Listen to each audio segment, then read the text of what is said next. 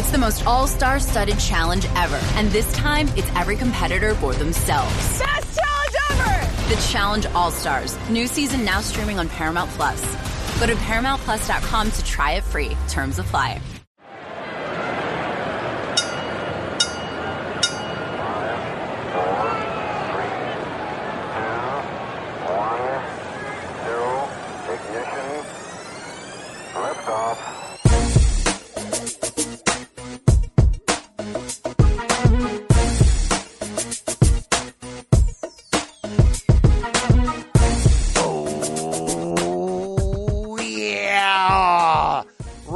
Take you away for an hour or so. It's the State of Combat podcast on CBS Sports with your boy, the Brian Campbell, back with a bullet, back with a bang, injecting you with that one and only performance enhancing audio. Shout out to everybody hanging in there, getting through unprecedented times, of course, with the coronavirus outbreak, hoping that the SOC can play at least part of a small role.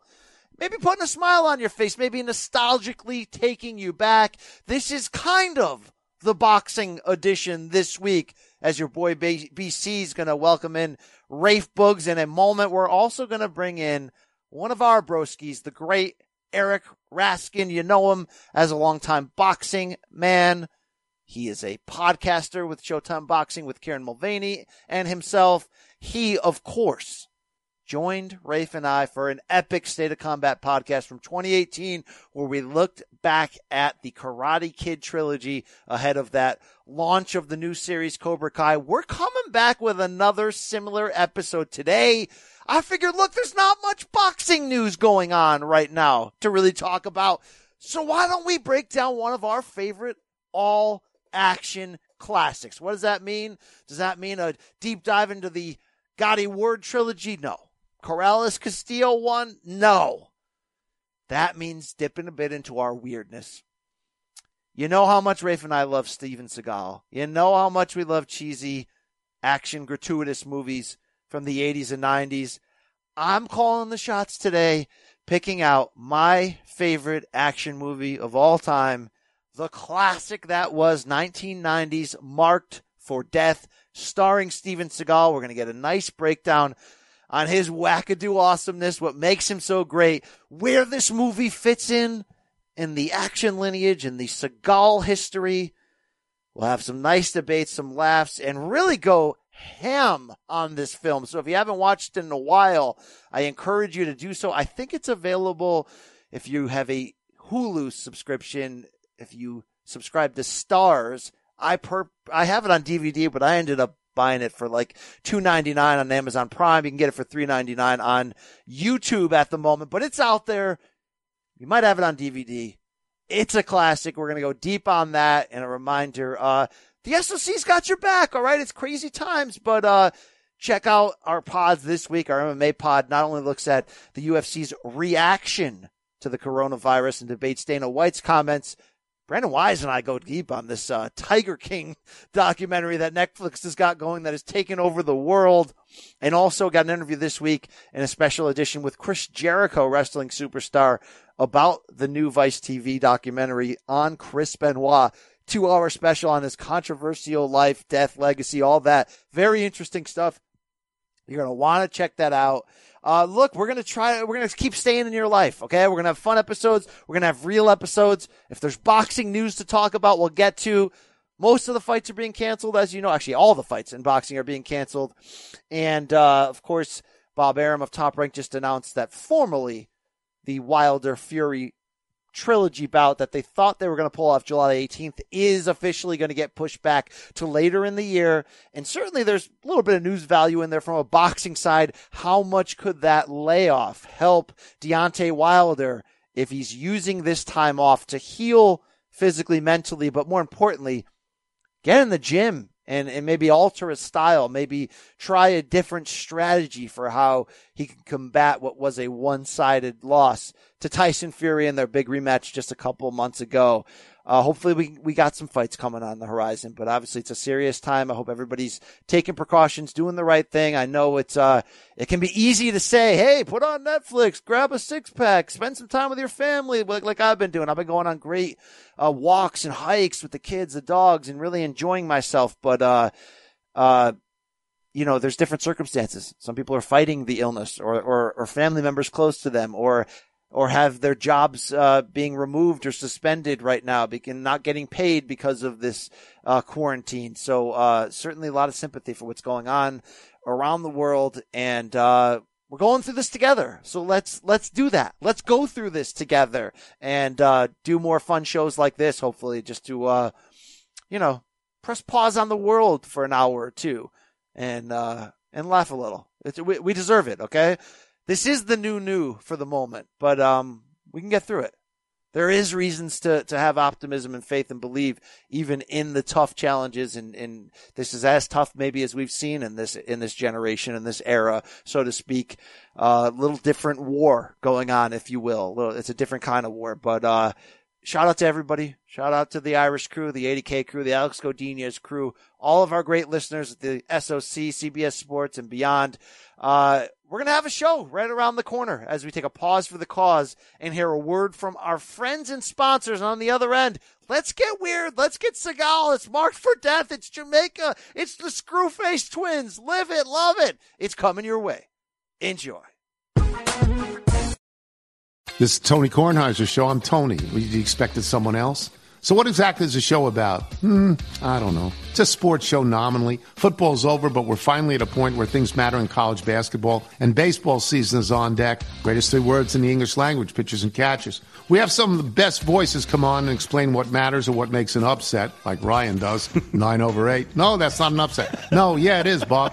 And if you're lucky, I might just tell you about my search for discounted sleep pants or my worries about what my dog just ate. Listen on the Odyssey app or wherever you get your podcasts. Sometimes it takes a killer to catch a killer. These killings are all about vengeance. The new season of the hit Paramount Plus original series Criminal Minds Evolution is now streaming. Buried secrets come to light in the new season as the criminal profilers join forces with an unlikely ally. I have a plan. We will not rely on help from a serial killer. Oh, you most certainly will. Stream the new season of Criminal Minds Evolution exclusively on Paramount Plus. Head to ParamountPlus.com to try it free.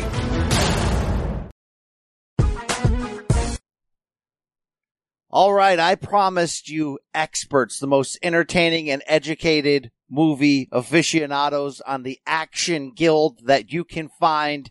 You know him as the co-host of the SOC Boxing Podcast, theathletic.com's Rafe Bartholomew. Rafe on a one to 10 of fired up level to get into Seagal's drawers right now. Give me a number. 11, Brian. But you know what? It's not just Seagal. It's about that other man on the line with us. That man you call trouble. Yes, uh, Boobs Brazil. No, no, no. He is, of course, a uh, a nationally renowned uh, poker, sports betting writer, a Showtime boxing podcast co-host of the great Showtime Boxing Pod with Raskin and Mulv. He is Eric Raskin, and he's well too educated to be part of this show, although no disrespect to Northwestern, Rafe, but this is an Ivy Leaguer here. Rasky, welcome back. Thank you, BC. I am uh, tr- dramatically undereducated, though, when it comes to Steven Seagal. Uh, this will ah. be my ah. first time ever getting into his drawers, so uh, you guys are going to have to educate me a little bit, but I'll, do my best to uh, to weigh in as the Seagal newbie here. I love it. I love teach Seagology at Brown University. Huh? I love that. Look our, at our... me now. Look at us now. Look at him now. I love that our collective alma maters here are Brown, Northwestern, and Naugatuck Valley Community Technical College. So this is just this is a great way to get this thing going. Wait, but you have you do you have the most Twitter followers of the three of us, Brian? I don't know. I believe I believe you do, and if so, that would prove that uh, it's it's not the it's not the college you went to. It's the uh, it's how where you graduated from the School of Hard Knocks. I very think. very and, uh, true. and which skinhead sports you cover the most? Very true. Let me say for something. We have we have a new we have a new Manny Pacquiao, and he has ten thousand followers at least on Twitter. Okay, hey, let's get into this movie. So what are we doing here? Uh, Rafe, you and I have history with Seagal, right? And I ain't talking about, uh, in Russia with Kovalev. I'm talking about, uh, we co-penned a 2014 Grantland story on uh, interview with a Seagalologist that was built around the idea that you went to the theater for a Seagal movie marathon that encompassed four of his classics on Deadly Ground, Under Siege 2, Hard to Kill, Out for Justice. But I was partially lamented during that great process that we weren't touching what I think is the best Seagal movie, the best action movie in history, 1990s dark Jamaican thriller marked for death, brother. Um, I am prepared to, over the next how long this takes, show the world just how genius and brilliant and rewatchable and amazing and affecting this film is. But spoiler alert, Rafe, this is not your favorite film. You don't like sitting in this chair with a weird orange Michigan hunting hat on at the moment.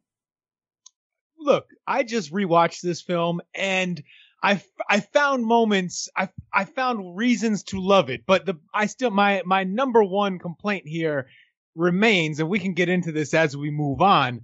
This is not prime Seagal action. He's no, no, no. not doing the Aikido at the level of Out for Justice. This is, I want more fisticuffs. I want break, I, I want crisper broken limbs and he's, there's just too much sniper Seagal. I don't want to see him handle the metal. I want to see him handling men with his hands. When, when you talk about the handling of men, when you talk about what he's here to do, right? bang. See you later. Left, right, good night. When you talk about what he's looking to acquire in life. I want, I want guys. I have beautiful guys. I know where you're going with this, but Eric, you are the Seagal outlier in this scenario. So before I school Rafe on what he's missing and why there's a differentiation between him and I as psychologists well in what we're looking for what is your Seagal history background slash action movie tolerance given that Rafe and I can go really deep down the Billy Blanks janitor turned uh, karate master action movie food chain. Is that what he was? A janitor for Billy Blanks? Is that no, how he no, got his but, start? I but I, will rewatch anything. Okay, I'll watch Kickbox. I'll watch all that crap. All right, Get, bring it on. Um, so I, I'm in agreement with both of you guys and disagreement with both of you guys because this is uh, simultaneously my favorite and my least favorite Steven Seagal film uh, because it is the only one I've seen. whoa, whoa, whoa, whoa, whoa, whoa, whoa, whoa! So no under siege, never seen under siege, never seen under siege. As I was telling you guys, uh, executive over, decision. Not is, even, are you uh, asking whether I made the executive decision not to see Under Siege, or is that the name of a Seagal movie? Damn it, it's the name of a Seagal movie, and if you knew, you would know it's the most unsatisfying Seagal movie. wow, that's a that's a hard sell there. Um, so yeah, it's not that I ever like made the decision that oh I do not want to see Seagal, but action was never my favorite genre. Um, I love prime Arnold. All the, all the 80s, early 90s Arnold stuff is fantastic. There's some Stallone stuff I like. I've seen a handful of the Van Dammes and, you know, I liked them okay. But for whatever reason, for whatever reason, I just never got around to seeing any Seagal. And it certainly never felt like appointment viewing for me until I was invited on a podcast to talk about a Seagal movie. and that's what made it happen. Well, you have to understand movie royalty, which you do. You're the brother of famous Hollywood editor Fred Raskin. So That's you right. are uh, in an important role here as sort of the outsider who's willing to get in on the inside, if you know what I mean, to add a fresh perspective. But let me frame what this movie is and where it is, okay? Steven Seagal came onto the scene in 1988 out of nowhere in his late 30s. It's a completely unlikely turn from world renowned martial arts Aikido expert to leading man in major films. But the first four Seagal films from 88 to 91, uh, it's the Mount Rushmore. It's the top of the pops. It's pure Seagal before, which is something Rafe and I articulated in that old Grantland piece, before he gained too much control that he got in his own way and started Seagalogizing films and very quickly was moved to direct to video. But of this four, they're all close but a little bit different. Here's why I think this is the best and what separates Rafe and I. We both love cheesy crap action. We both love Seagal's wackadoo-ness. And if you want full on Seagal wackadoo-ness, you're going to watch 1994's On Deadly Ground, where he writes, produces, directs, oh. stars, like ruins. Every, you know, it's just, it's just in your face. But of this original four, right? Above the Law, the first film, it's actually like a real movie. It's actually like the closest thing to a legitimate scripted movie. Hard to Kill, number two, completely over the top. Yet people seem to remember it the most whenever you say Seagal because of key scenes. And then the fourth one in 91, Out for Justice.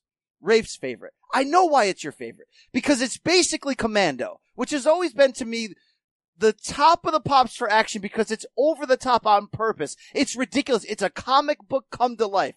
Out for Justice is Seagal's classic in that specific sub-genre of action of just straight up ridiculous comic book cartoon action.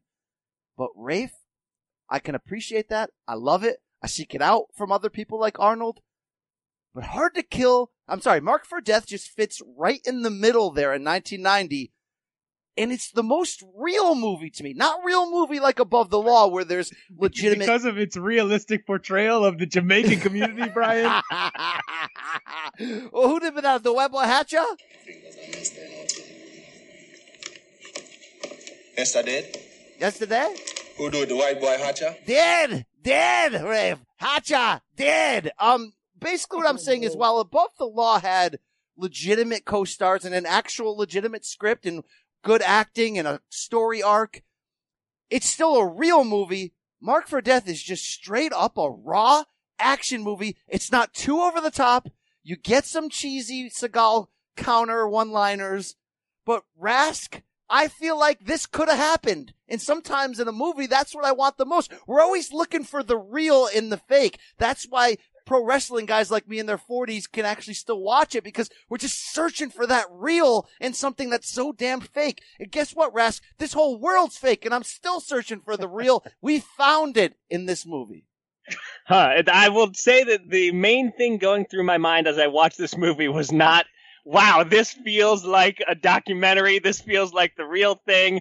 I can't believe how uh, entrenched we are, we are in the firm reality of it all. That's not what I was thinking, but I haven't seen his other movies, so maybe this is less absurd than most of the others. Um, I do love the, the, you know, the reference to Commando, and obviously it's not this one that you were comparing to it, but that is my ideal great terrible action movie. Like it's not really a good movie, but it's amazingly entertaining and hilarious. Uh, and so that's what I kind of assume Seagal movies are generally going for is to be that really bad movie that you uh, enjoy anyway if you're into uh, cheesy uh, action movies. His, his one-liners though are horrendous. If I, no. I don't know if you guys are going to push back on this, but as a guy who, uh, you know, very young was introduced by my dad to like James Bond shocking a guy and uh, killing a guy in the bathtub with uh, electronics and water and goes, shocking, truly shocking. And so I was introduced to the idea of the one liner after you kill a guy and then to grow up with Arnold and the all time great lines like, I let him go and my personal favorite, he had to split. I mean, those are just amazing. Compared to those, Seagal in this movie, I don't know. It was, uh, it was, it, I was sort of laughing out of pity on occasion, no. but his his one liners, I, I I don't know. I wasn't buying what he was selling. You want some blow? Yeah, I want some blow. Put your hands where I can see them. I'm gonna blow your head off. Come on, come on. Rafe, defend was, us here. There, defend there us. There was one. There was one I jotted down that was. Uh, I'm looking for it in my notes here. That was particularly terrible. Uh, you guys vamp for. Oh, uh, something after he shot. Uh, Jimmy Fingers. Yes. Uh, it said God made men. Jimmy Fingers says, says, you know, what the f? You can't shoot me up. You can't. You can't. He's a made man. You can't right. kill a made man. Well, yeah. I don't know. know. It was just. Uh, it was. Inc- I thought that line was incredibly lame. What about God the great, made the great Jimmy Fingers line though? I wouldn't sell. I would. I could sell anything, but I wouldn't sell you the sweat off my balls, Hatcher. See, Listen, if they're if they're doing the Jimmy Fingers story separately, I'm I'm uh, I'm in on that. But all right, it, Rafe, doesn't, it doesn't make Seagal's one-liners any better. We want to go down the road properly here, Rafe. Before we get there, can you just comment on what I'm saying? The differentiation between an out for, for justice and a and a mark for death. What are you not loving about that difference? I just, I, I already told you, brother. It, it, it is what it is, Brian. Uh, out for justice is just better. The action is better. I like Seagal doing Aikido things. I like him grabbing people's arms and twisting wrists and snapping. I like the stick scene in Out for Justice. I don't need to explain this to you. I think he's funnier. There's more just yeah, as crazy and random and bizarre as this movie is, Marked for Death, Out for Justice just blows it out the water. No, no, I mean, no. he's throwing people. He throws that poor man through a through a windshield for the for the opening sequence of the film, and what like the the the the out the just over the top sadism that we see in Seagal's action in Out for Justice really puts it a, a level up because there he's not just dispatching with his bad guys. He's just like torturing them. He's like i'm going to break every single joint on your body and then flush you down a toilet and then leave you in pain without killing you. I mean it's it's he's just the most ridiculous version of himself. It's it's more fun. I don't Seagal doesn't look all right. There's some things Seagal doesn't do well that he doesn't look right when he's doing. Running is one of the famous examples. He can't run. Hard to kill. Right. Also, also, like shoe holding guns. He doesn't look right. He does not See, look like he's handy with the machine with the steel. If you know what I wow, mean. Mount up, regulators. I actually disagree with that, and that's partially why I have so much love for this. Because you're right, it's not as over the top, gratuitous, bone breaking. There are moments specifically planted, a, but, few, a few broken arms that were. or how about when he caught the kick? diet, all right. No, you, you don't understand, Raskin. And uh, but it does have him as a sniper, him in different things. I think it was his way of looking around the landscape, seeing what S- Stallone and Rambo were doing, seeing what Arnold was doing, seeing what everybody do- does, and was trying to say, okay, in the action movie genre, I'm going to try to be legitimate in this flick. Then he threw out the script for Out for Justice, and it was a comic book classic. And then, of course, he went on to do a legitimate blockbuster action movie in Under Siege Part 1, which, by the way, people forget, had Tommy Lee Jones, had Gary Busey, was attempting to actually cash in on his mainstream marketability. This was before that. Uh, it's, it's raw. It's great. We're going to get into it. You mentioned, though, Rafe, that Seagal has a stick. He has a stick on him. Yeah, you're damn right. All right. Thank you, Richard Dwyer. Richard Dwyer, who, by the way, is of Jamaican origin. I would love to hear his thoughts on whether this movie is fantastic or is a straight slap in the face to the Jamaican culture. he might not appreciate its realism on the same level that you do, Brian. I didn't grab the sound, but I did listen to an Arsenio Hall interview of Seagal right when he was promoting this film. And Seagal made multiple mentions to, you know, the whole time in this film, we really tried to go above and beyond to show how much we love the Jamaican community, how much we respect these people.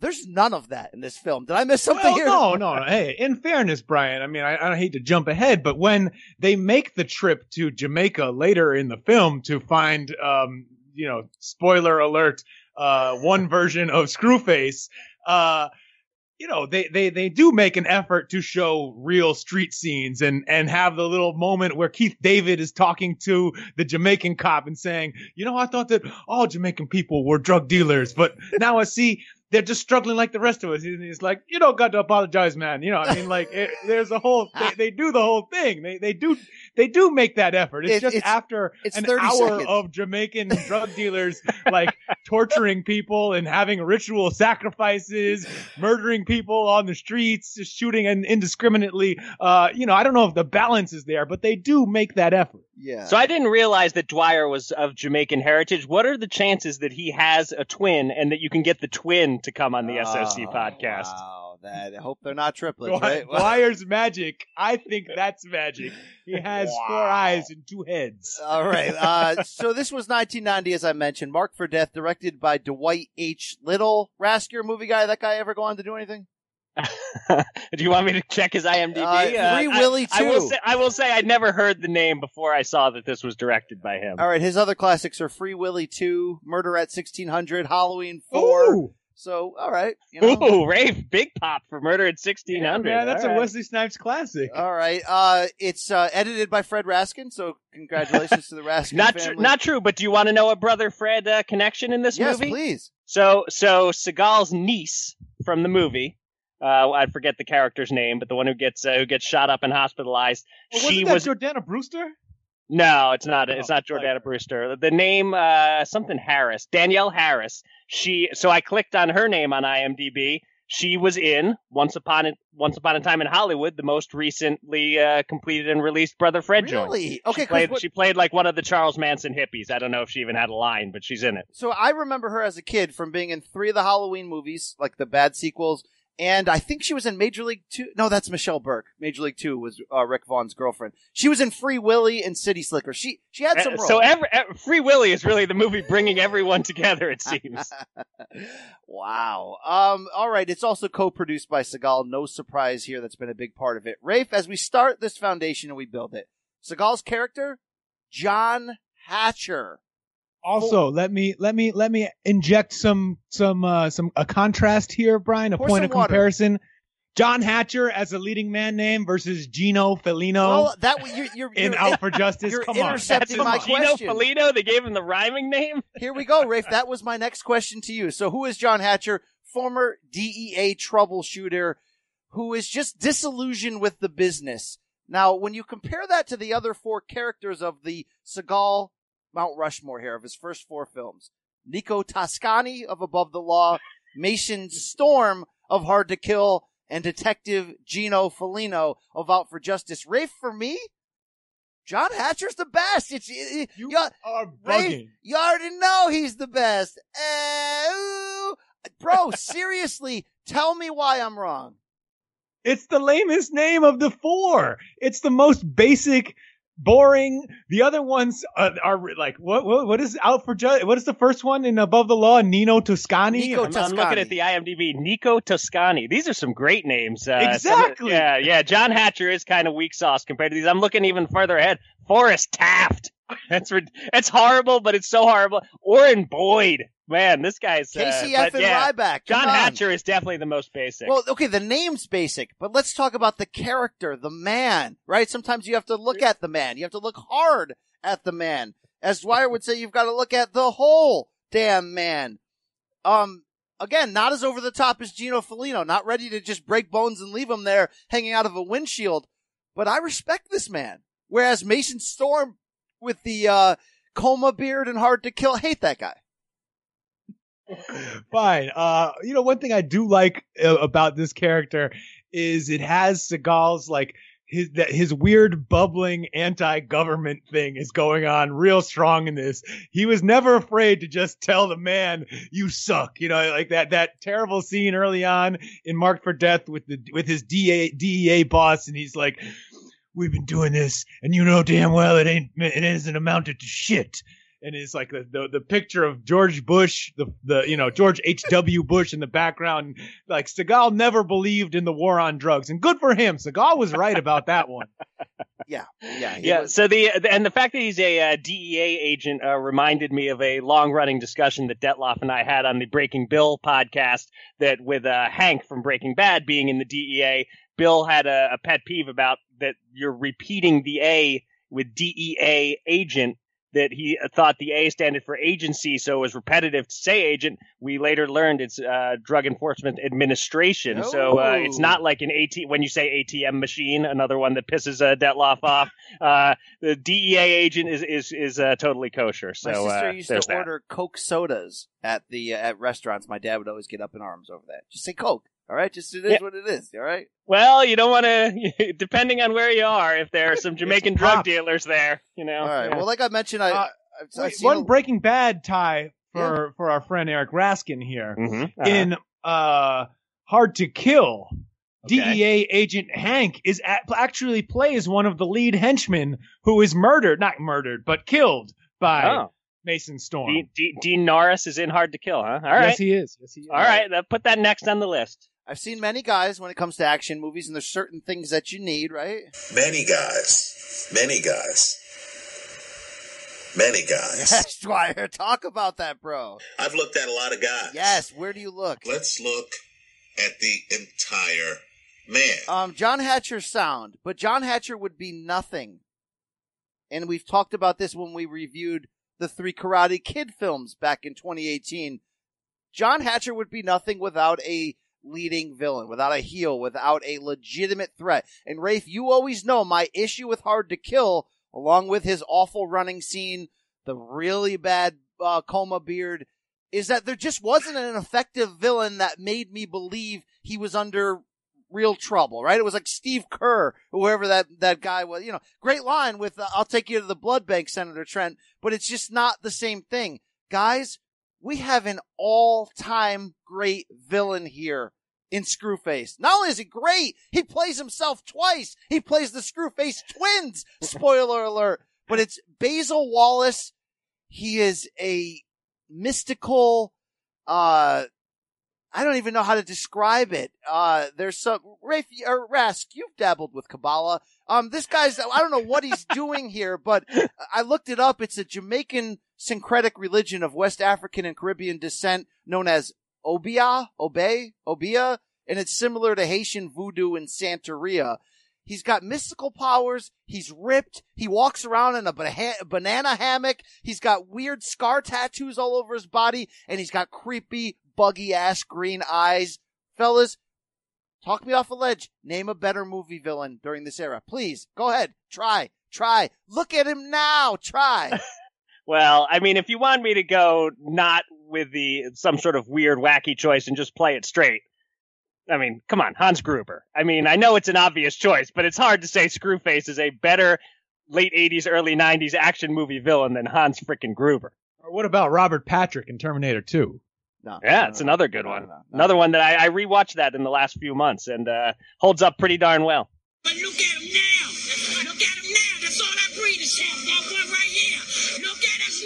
And I say look at us now, look at him now, Basil Wallace, because it's he he avoids becoming a comical villain.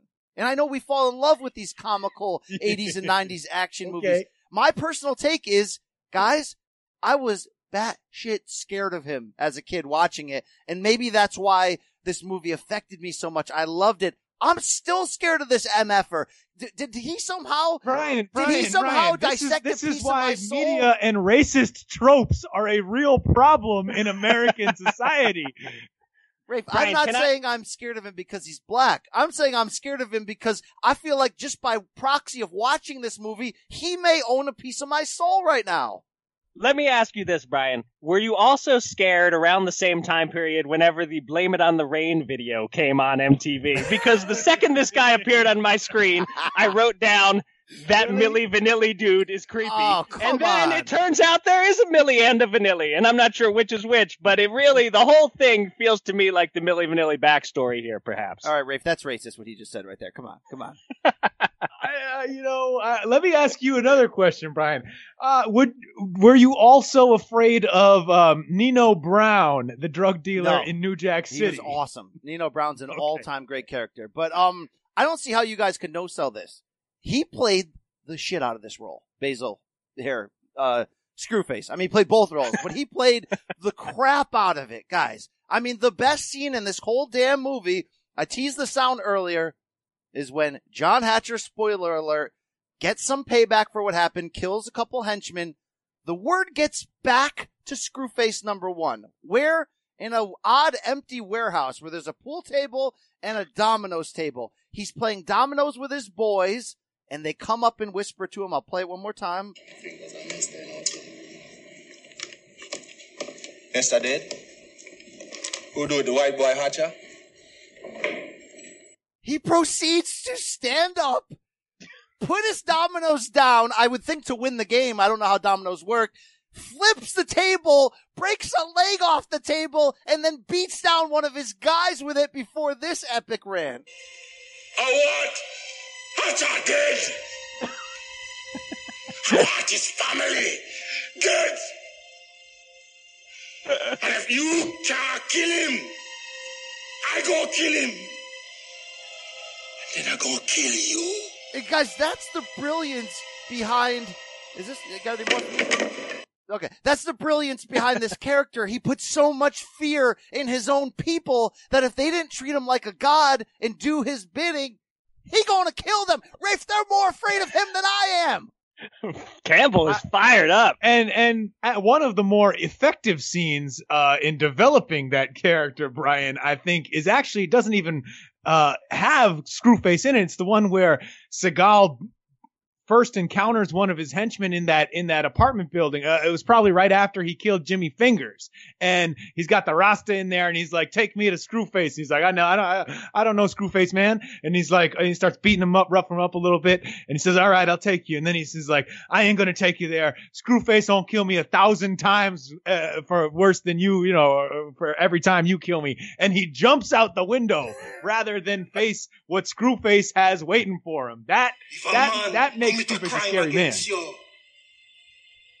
he must be beat back a thousand times. That was Screwface uh, threatening his own people, and you're right. That scene is incredible. We'll get into that, but uh, that was just me telling you that like 50% of why I think this movie is an all-time action classic, is maybe the best action movie ever, is because this man, Screwface, epic performance. Okay, I know you guys. I, I, know you guys are not willing to hear that. You're like, move on. No, well, listen, listen. Obviously, I I shouted down your idea that he's like the greatest uh, action movie villain ever, but he is a good villain. I like the look. I like the character. Um, I like when he did the Jurassic Park spit in the in the in the face with all the uh, that which which by the way was one of my favorite scenes for reasons I probably shouldn't be uh, admitting, but just uh, you know when he got the Hatcher's sister tied up and they're cutting up her shirt and stuff, it was it was hot. Um, but uh, and, and I don't and, want her body. and and uh, um, just uh, one to double back to something from like five minutes ago. I just got to ask you guys, uh, rate my coma beard. Wow. Does it compare? Does it compare with prime uh, Steven Seagal coma beard? How are we doing here? It's a little too much salt and Steven pepper. Seagal coma beard is that it was just it was so stringy and fake that it, it just it, it, it was you not could buy thick it at all. Spirit at Spirit Halloween. You could that's where you could buy the the Mason Storm coma beard. They probably did that day. But uh shout out to Raph Spirit. Very manly, Rask. That that's thank that's you. Very manly. All right, we start in Mexico and they're building the foundation here that that DEA troubleshooter John Hatcher just is disillusioned with the role he plays in the war on drugs, and that there's really no way to win it. But Rask, Hollywood shout out, Danny Trejo is our first guy who takes a beating and gets dumped into a trunk. I thought that was his first movie. It was like his fifth. He was 46 during this, Rask. wow. Yeah, it took me a second to recognize him at first, uh, but uh, yeah, that was good. That was good to see him. There were a few of those, uh, like, oh, good to see that guy moments.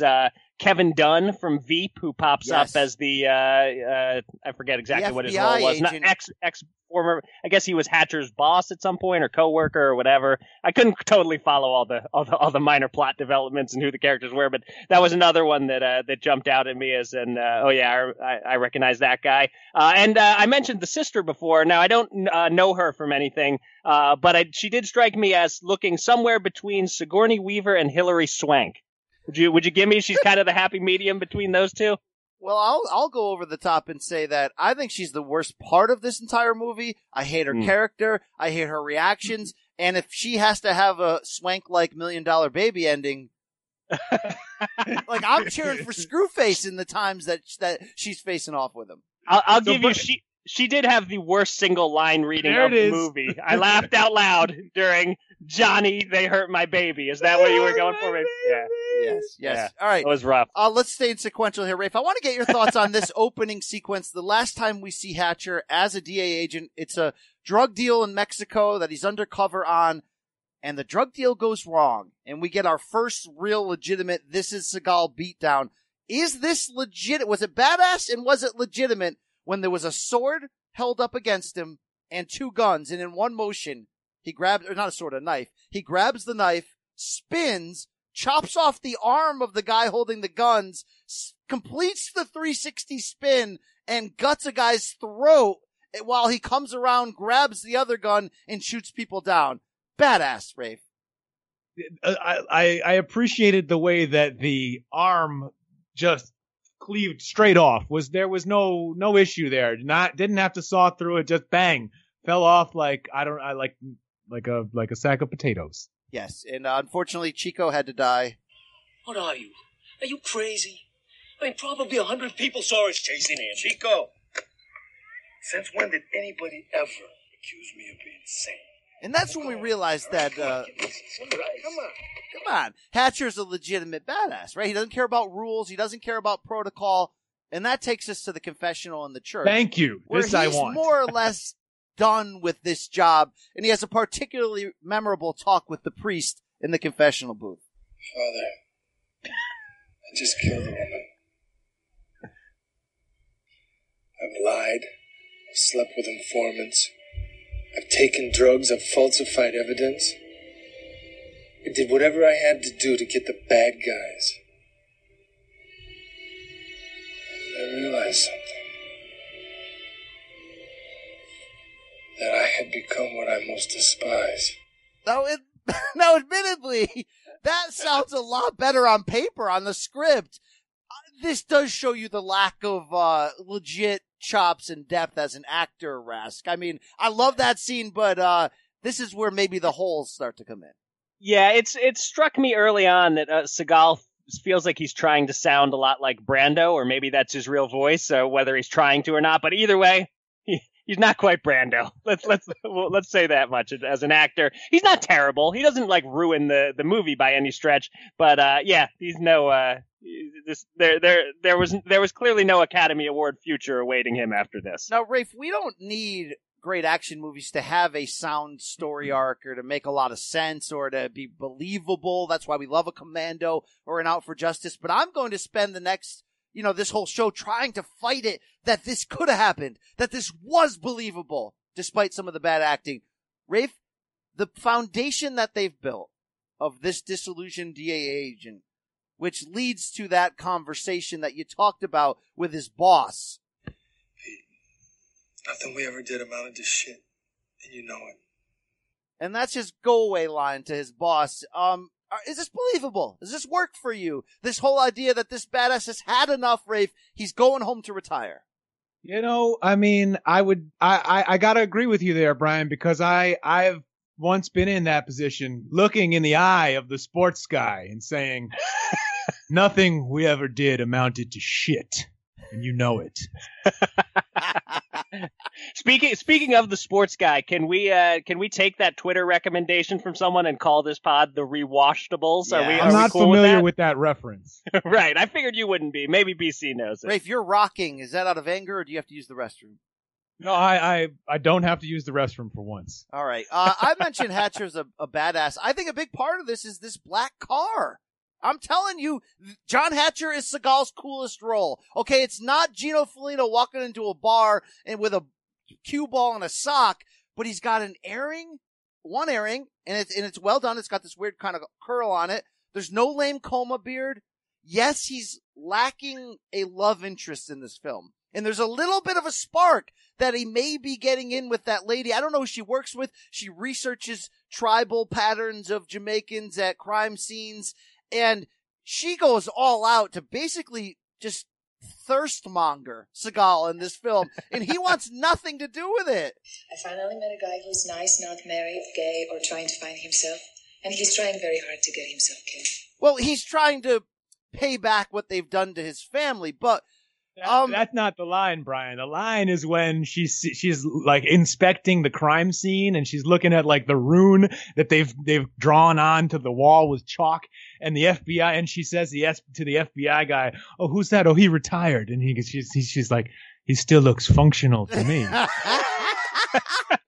so while I'm trying to paint him as a badass with a cool airing, a really cool car, I don't know what that is. Is that a Camaro? I don't know. okay, but- let's let's let's fine. Good. good. No, no. That was a Mustang, Brian. That's a Ford Mustang. But let's let's Look at this Detroit guy, Detroit auto body, uh, auto. I just I just noticed the Mustang logo. I don't I can't tell you when it, which what model it was or nothing like that. But what about some of the other details that we can uh, point to from Seagal's uh, cool factor? I mean, is- I'm gonna ask What about the double-breasted dragon jacket Okay. he's wearing You- throughout the Rafe, movie? You are thinking what I'm about to say. So while I'm establishing this foundation that Hatcher's so friggin' cool, great car, all this stuff, uh, he goes out to the bar one night and he's wearing a black velvet jacket with golden dragons on the front and a giant golden tiger. That's Joe Exotic worthy. Shout out to Netflix on the back.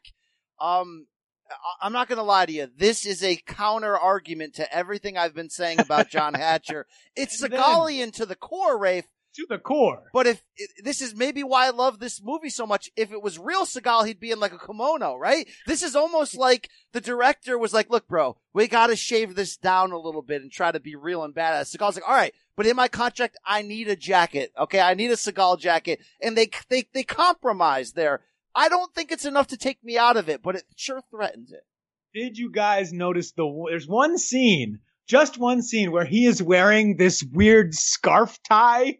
It's very short. He's outside. He's got like a. Hmm. It's almost like a a silk scarf like an tied like an around his ascot, neck. kind of. Yeah, but not tied like most ascots. It is a. It is bizarre. Uh, Raskin, from the standpoint of me trying to defend Hatcher's coolness, he does go back to his, I assume his his childhood home in Lincoln Right. Heights, Illinois. We see his last distillation of his bedroom, probably at the end of his high school run before he left for the military, because you see a picture of that. He's got framed guns on this frame that doesn't have glass, and he's pulling old Civil War mini handguns out and re- retooling them.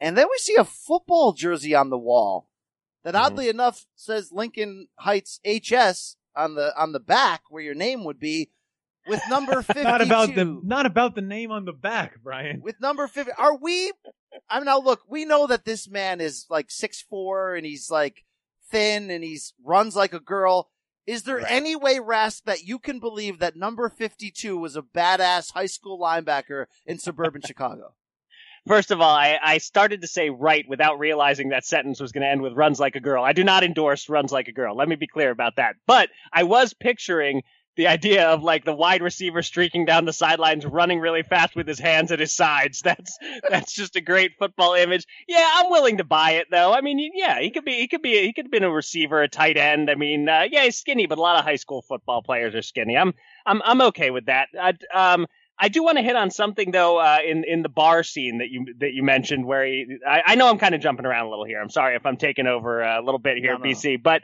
um, did he say what I think he said during the bar scene? oh well, let, I- let's see let's see Rask Some hormones in here. Oh yeah.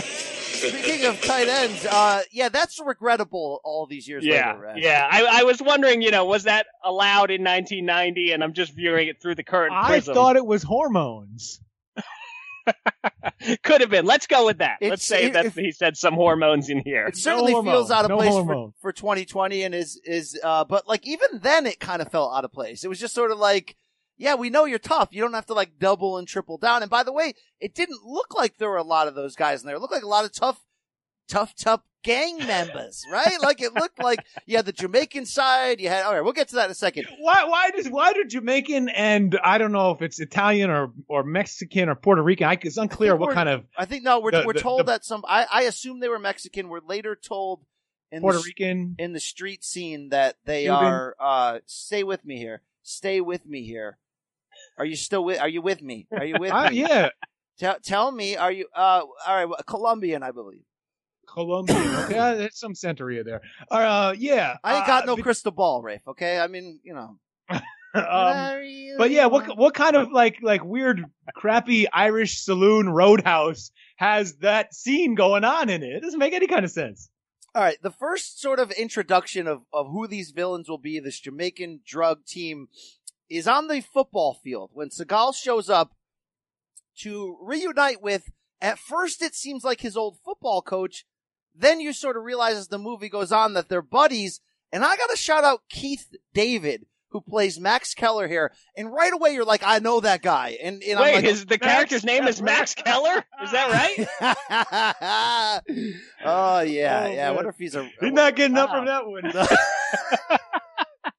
Max Kellerman uh, is the character.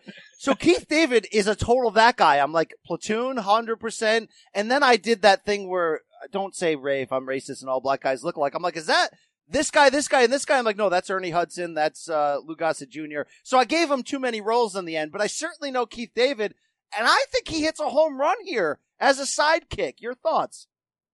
Oh, yo, I, I'm in on every Keith David appearance. I know. I am. I guess I'm gonna go and be the guy who immediately jumps to Requiem for a Dream and talks ass to ass with you guys. But um, you know, a lot of memorable roles for Keith David. Reality Bites, Men at Work, Braddock, Missing in Action Three, which I can Some- get something down with. about Mary is the first thing I think of when I see Oh, that true. guy. But yeah, great character actor. Okay, so here's my first issue with the movie outside of Hatcher as a linebacker who would frame his own jersey because he's clearly a, like a military nerd weirdo who's going to kill people later in life, and he does in this movie.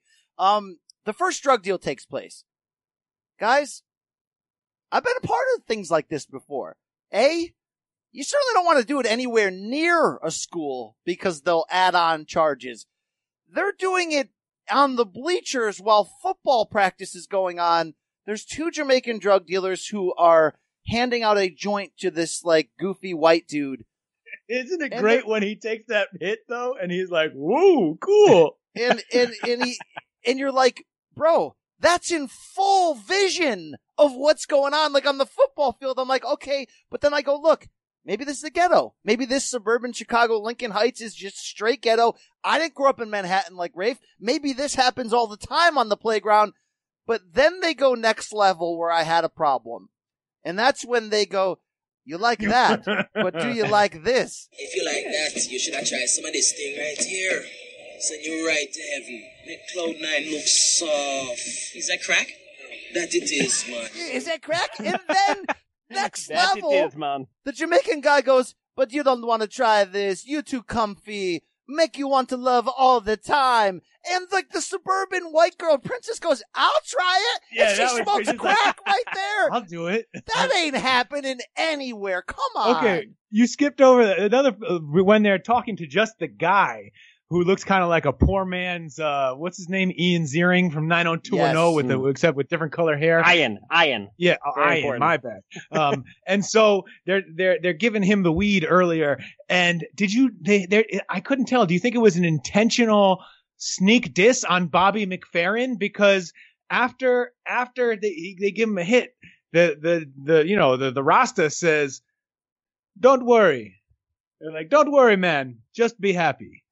And I'm like, "Ooh, are you? Are, are, we taking shots at poor Bobby McFerrin?" Just, I mean, like, yeah, that was like a Caribbean-inspired sounding song, but it, it doesn't think it was hey, a a drug anthem. I Here's a little credit. crack that you might like. Yeah, I gotta give him credit. I think this soundtrack bangs. You want to talk about music in general? They got Jimmy Cliff like in the movie singing. Remember that one part?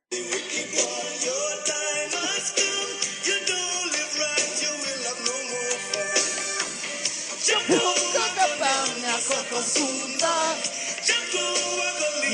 haven't lived until you've watched Brian Campbell dance in an Argyle sweater to this song.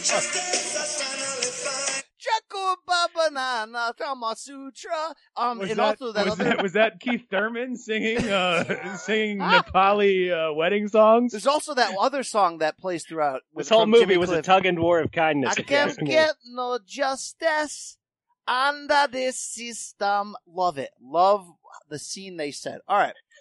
So we get our first look at Screwface at his lair. He's got a pool. Doesn't it kind of look like, remember in Half Baked when they had, um, Sir Smoke a lot?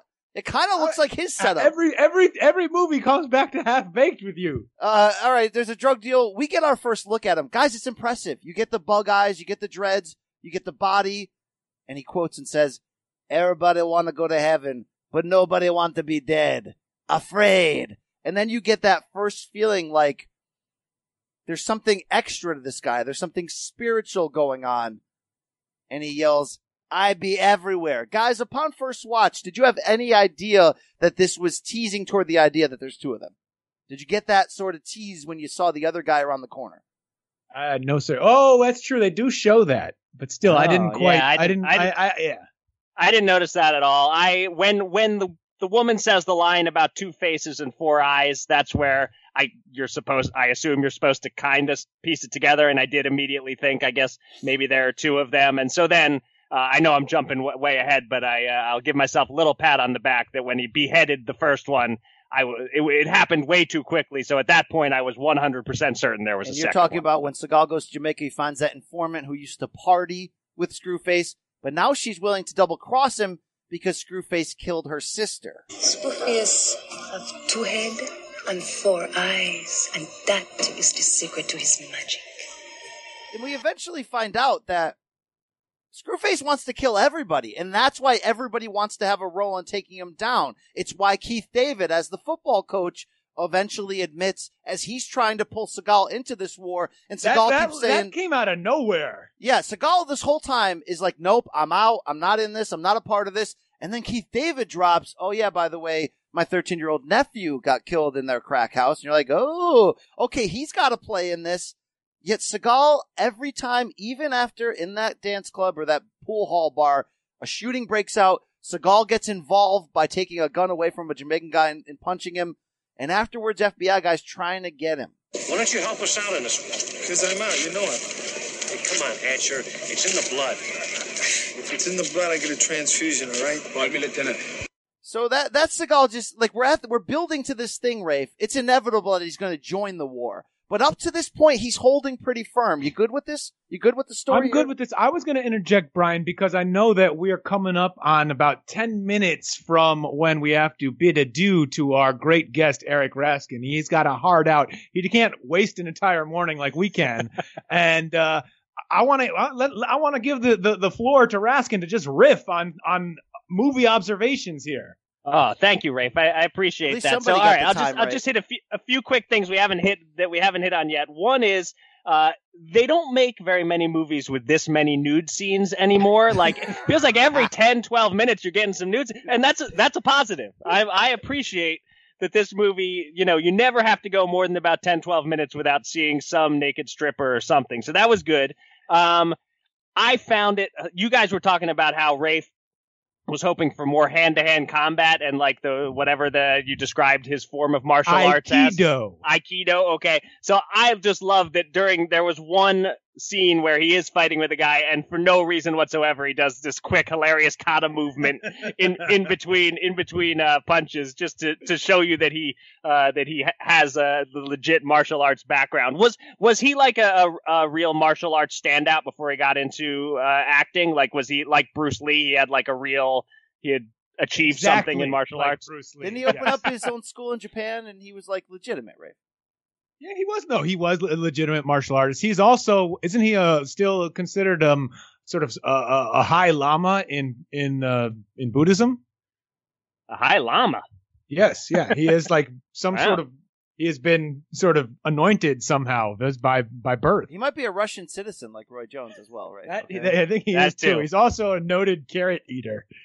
Ras, did you pick out? Speaking of every guys that we're picking out, one of the henchmen of Screwface. Did you catch him as the guy in the black or white Michael Jackson video? Remember at the end of the video when they do Oh! the face changes? He's the last guy, the guy with the dreadlocks and the beard. Thank you, BC, because I was he did look familiar, and I was like, where do I know him from? Was he like on the Heights, or what is this guy from? yes, that's it. It- The Michael J. Oh, thank you. That's that's huge. I feel much better now that you uh, I I, think that's the that guy for from me. Only the Strong, right? I don't know what that is. Yeah, I don't know what that is. He was he's, he played he played like a Rasta in four or five different movies. Yeah. All right. So uh, so let me give you my favorite scene. Other other than maybe when he uh, is attacking the sister on the table and cutting her shirt open. Uh, I really enjoyed the car crushing scene. That was that was that was cool. Uh, a bit ridiculous that Screwface didn't just shoot him when he was stuck in the car and instead lights the back seat on fire and gives him a chance to get away. But that's like standard action movie villain stuff. That was fun to see the car getting crushed and he's got no way out. Brings back like Star Wars trash compactor memories. That was a solid scene.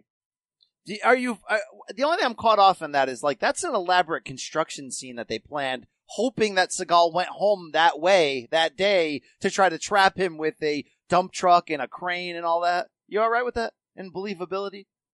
Yeah, I'm. I was certainly willing to suspend enough disbelief to get to that point. That was that was that was all right with me. One of the best lines that I wrote down, or I don't know if it's best, but just stood out. Uh, I'm sure you have this clip queued up, but I'm a Jamaican cop man and Screwface ease my career. That was a good line. That's Charles, who's the Jamaican cop that sort of joins this team. And look, Right. Seagal gets a part of it when they finally get to him, right? They come to his house. They, sh- they do a drive-by shooting. They get his, they get his niece, right? The niece that we talked about. You got that Right. awful scene in the hospital when his sister is pounding on his chest and blaming him coming back for this. And then he turns, by the way, quickly to the doctor. Let me tell you something, Doc. You treat this girl like she's the president of the United States. and money That was another good line. We treat all of our patients exactly. Let exactly. me tell you something. Like the president of the United States, okay? yeah, not not top shelf acting. What else you got for us, Wes? Uh, so I'll just I'll just leave you with a with a question. What what's better, Rocky Balboa punching hanging meat or Steven Seagal shooting hanging meat?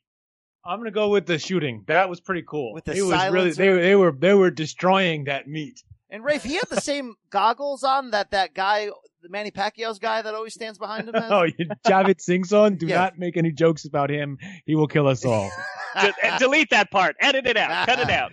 Oh, Rask, I do apologize for going long and not giving you enough of the floor here, but um, No, no, no. I got plenty of floor. Well, Uh, can and you I, wish, rank- I wish I could stay longer. Go. I, I, I got two more minutes. What's rank up, Ray? rank the naked women. Uh, do you prefer uh, naked Santeria woman, the priestess, who uh, for part of her ritual includes like go, ta taking a milk bath with some flowers before Yeah, spitting so- rum on a chicken? well, and- she, I te- so she blew cigar at a picture of Screwface, and then he woke up. Right? Is that what's that? that's that voodoo that she do. I will say the one that uh that when he gets to Jamaica and we I don't think we even see her naked, but the one who's dancing and then sa tells him The about informant. Screwface.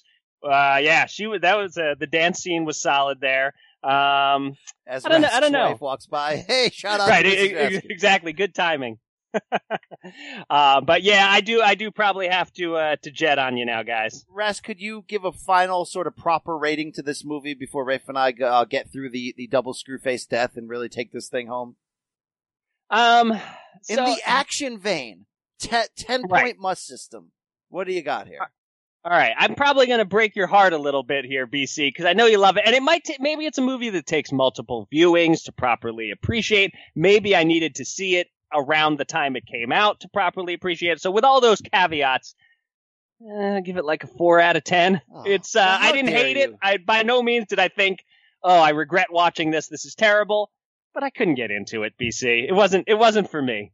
Well, all we need is for the Screwface posse to take out a member of your family, Rafe, and then like like John Hatcher, you're in it, brother. But uh, I don't, yeah, I think I think Eric, just check check your door later today. Uh, Brian Campbell is going to risk his life to drive down to uh, to Pennsylvania and, and put a cow's tongue on there for you. You are marked. you're next, my friend. Uh, Golovkin, you're marked, my friend. Eric Raskin, Raskin! where can You people next, find more? Where can people find more of your salt and pepper beard? Uh, let's see. So definitely check out uh, Showtime Boxing with Raskin and Mulvaney podcast if you're into the boxing stuff. Uh, we are one of the top two boxing podcasts on the planet. Uh, obviously SOC being the other. Uh, and uh, check me out uh, on Twitter at Eric Raskin and uh, usbets.com is where you can find all my gambling work. Love it. Thank you so much. If you're looking for a great book about poker, poker, I just Oh, yeah. met her. Uh, the Moneymaker Effect. People still talking about that, Rask, all right? you are anyway. One person. It's not people, but person still talking about that. Yeah, well, special thanks to my man Rask Rafe. We roll on here, and we really they they've pulled John Hatcher in. We've established how mu- how badly, and there's there's like stages to Hatcher getting pulled back into this war. I won't do it. I won't do it. You certainly get the feeling after they shot down his house and put his niece in the hospital, and his sister's blaming him for it. That's obviously the first moment of like, I'm in. Now you can argue in the nightclub when he punched the guy out and took his gun, he was in.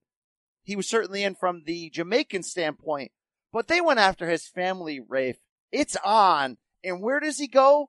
Right to Jimmy friggin' Fingers, Rafe. Who is that? He's a former Atlantic City casino owner. I want to see if Rask knew him, by the way, who, uh, is bankrolling the Jamaicans. And we see them in the club have a moment. But he goes in and Jimmy Fingers is with two ladies and Rafe. Tell me if this sound drop I'm about to hit you with ain't the perfect example of how cool John Hatcher is. Let me tell you something. You bailed out a Jamaican street named Monkey the other day. I want him. This other piece of shit, Screwface, I want him. Now, I know you, you're a scumbag and a puke. I don't mind that. You give me what I need, I'm gonna leave here a nice guy. You don't, I'm gonna fuck you up. Rafe, that's that's awesome. You know what that is? You know how awesome that is? That is classic. It's not just not not just classic Seagal. That is classic Gino Felino. All right, that is busting down the door of the butcher shop and saying, "Anybody know why Richie Madano did Bobby Lupo?" So he uh he tells the the tricks to run away. There's a Jamaican guy hiding in the bathroom, Rafe, who he he briefly uh he should have known that there were two ladies, you know? That's a good mm-hmm. point. Uh so Jimmy Fingers, as we mentioned, does the whole I'm a made man. No, God made men, says Hatcher, shoots him in the head. But then we get what you talked about, which is we saw earlier in the movie before this scene where Screwface stands in front of his group, gives that speech about if, you know, if, if somebody wrongs you. And by the way, how intense was Screwface when he got in his man's face?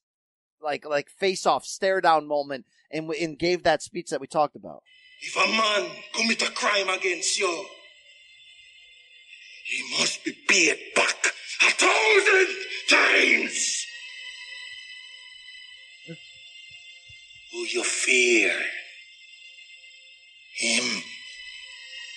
I mean. I mean, it's chilling. It's brilliant. Yeah. Ooh, in terms of stare downs, Brian, yes. if we can if we can cross back into the world of boxing yes. for a moment, where where would you rank that on the scale of you know stare downs from say Peter McNeely to Kareem Mayfield to prime Mike Tyson? Uh, it's it's definitely more intense than uh, Floyd putting his mouth over Victor Ortiz's nose.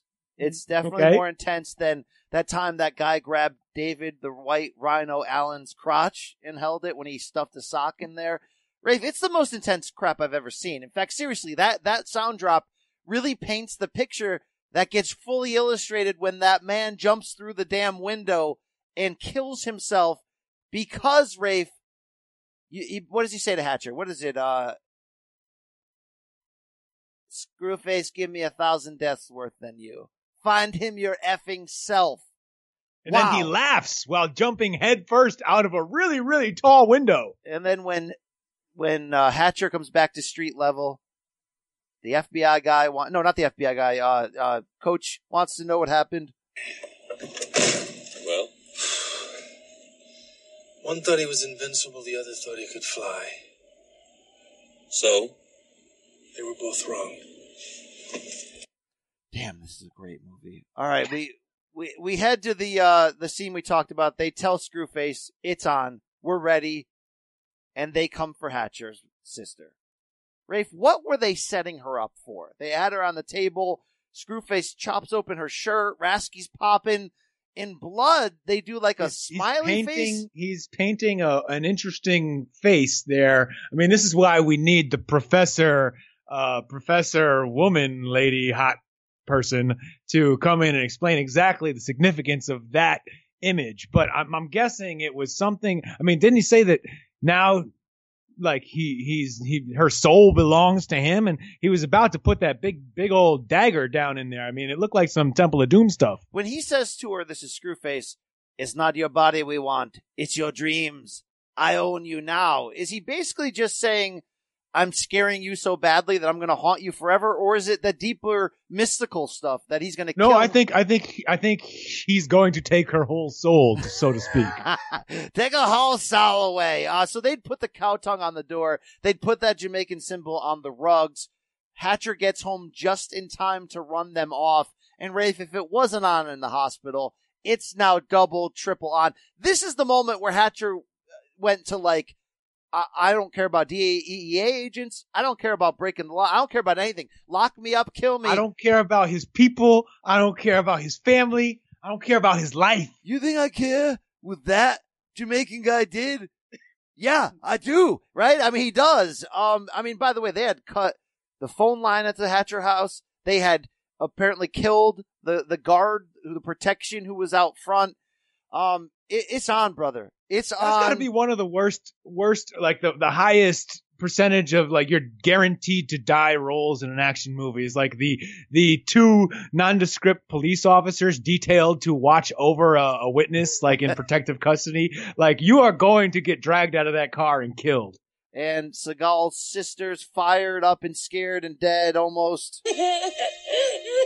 He said he said he'd be back. He said he'd kill us both Somehow, I don't think he's going to get the chance. That's the moment. That's the turning point. We're on. Um, should Brian, Brian, you you hate women and you don't really Whoa. like women in movies. Whoa. Uh, so uh, you didn't like this character, uh, Hatcher's sister. Do, do you do you would you have preferred if he had just you know, offed her right in that scene and then gone on with killing Screwface. I mean, look, I'm not gonna like sit here and be like, uh, she doesn't deserve to have certain levels of anger and grief that her daughter got shot up because her psycho brother, DEA agent, FBI guy, rejoined the the the area and got mixed up in a nightclub brawl with actual gang members. I'm not saying she's out of bounds, Rafe. I mean, they did put a cow tongue on her front door, come into her house, and attempt to ritualize her in like a sacrifice. So, yet at the same time, Rafe, she's completely unlovable.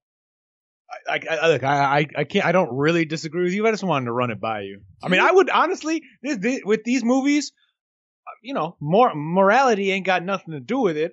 I don't care if, if, if Hatcher gets sick and tired of his annoying sister and wants to, you know, throw her through a windshield. I would, I would pop for that.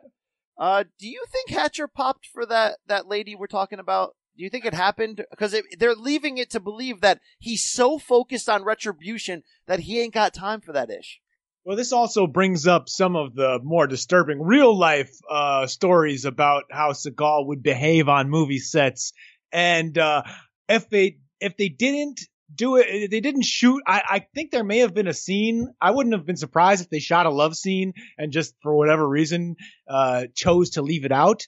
Uh, Oh, and I would, and even if they didn't, I do expect that Seagal probably uh, stepped over some boundaries, some professional boundaries with that actress. Normally, I'd be like, Rafe, come on, you don't know that. You can't make those type of guesses or statements. But yeah, it happened. I mean, it, it, you know, like we, we, you want to. We both here, know. We both know. We, we, we want to sit here as, as, as well as we can and, and, and act like we you know, everyone, you know. We both know it did exist. I don't know what you're talking about. Well, seriously. You, you, can say you don't know what I'm talking about, but, but I'm seriously I know, saying it. And you know. It did exist. Uh, so we're on like Donkey Kong. Coach, Hatch, they're in the Dodge Ram Charger. And Rafe, this is the line of the movie. Tell me if I'm wrong, because this whole time Keith David has wanted Hatch to cross that line, get his own retribution for his 13 year old nephew, Rafe. It wanted it to be on. Bro, it's on. I can't wait to nail this fucker. This is gonna be fun. Serious fun. And the bad guys drive up next to him. You want some blow? I'm gonna blow your face off. And we got a incredible scene. A long yeah. scene that's a car chase through a public park, all up and down the side. Rafe, the amount driving of people, on the sidewalk was impressive. The amount of people that they are putting in danger, innocent people in in a in a downtown city, is incredible. It ends with the bad guys crashing. That's what men do, Brian. It is. It ends with bad guys crashing into the jewelry store, Rafe, and now it gets awesome. But up to this point, shouldn't Hatcher be jailed for all of this, Rafe? I know it's payback, but he's a DEA agent who they told him to stay out of it. When that FBI guy assumed that Hatcher killed Jimmy Fingers, he's like, stay out of this, man. Even though five minutes earlier he's trying to recruit him. Rafe, shouldn't Hatcher have been like put away for a lifetime for basically, uh, I mean, there's like hundreds of people that could have died in this sequence. Hatcher is not the, I, I, I, it's not, I mean, look, it's not Hatcher's fault that they that that that the that the Rastas ran and and were putting all those people in danger. Hatcher was just chasing them. He was in pursuit. But he was getting personal retribution along with Coach Keith David there. So it's like, along with Max Kellerman, it's like I don't know if that's justified. I was this whole movie. I'm like, they're going to be owed some a, a receipt for this, Rafe, right? Well, luckily, uh, amazingly, almost no one was was was was hurt in that car chase. Right? They they didn't. They, they managed. Everyone jumped off the, the, the sidewalk. They didn't crash into many other cars. I think there may have been a few. Uh, a few, a few, a little bit of collateral damage inside the jewelry store. And that's where we go next. Rafe, give me a one to 10 on how badass slash believable this is. It starts as a shootout between the two heroes and the Jamaicans and it ends with some hand to hands that is pure Seagal. Yeah, solid Seagal. Good, good, good, good bone breaking, especially, and, and then the gratuitous, I'm going to put your head through not just one plane pane of glass, but like four or five consecutive panes of glass and then throw you through a wall of glass. And you can argue that the, the turning point moment and the awesomeness is when one of the Jamaican henchmen grabs a random lady who works at the jewelry store and puts a knife to her neck.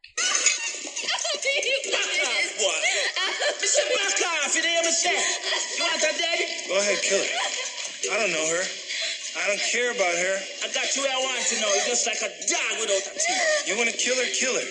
I don't mind if you kill her, you know, because I don't know her at all. And he proceeds to take the knife, stab that man in the heart, and then brutally break another guy's arm. And and like we mentioned, we're in it, Rafe. We're in it. This is great. It's about to happen. And now it's time to go after the screw faces. Seagal talks to that lady. She says, the only thing you can do is take out Screwface in front of the posse. That way they will believe your magic is bigger. And Rafe, our three man crew is on to Jamaica. And let me tell you, this ending of the movie in Jamaica is only 26 minutes long. The amount of action that they pack into their two Screwface deaths, setting the scene, plus this incredibly awesome montage moment of where Charles the Jamaican cop Max Kellerman and Hatcher get their gear, practice with their gear, mount up, put the silencer on the guns, shoot the meat. Is Seagal making bullets during this rave? It looks like he's I don't know if he's making bullets or altering them. He's putting you know he's he's he's, he's putting something in there to make them uh, even more potent. And we also get a deliver a delivery from the government. Charles calls it what? Welfare for warfare. So at this point, they're buying into the FBI DEA. So the government is is is in on this, right? Apparently, yeah. He called up some old friends and was able to get uh, the uh, the artillery sent in.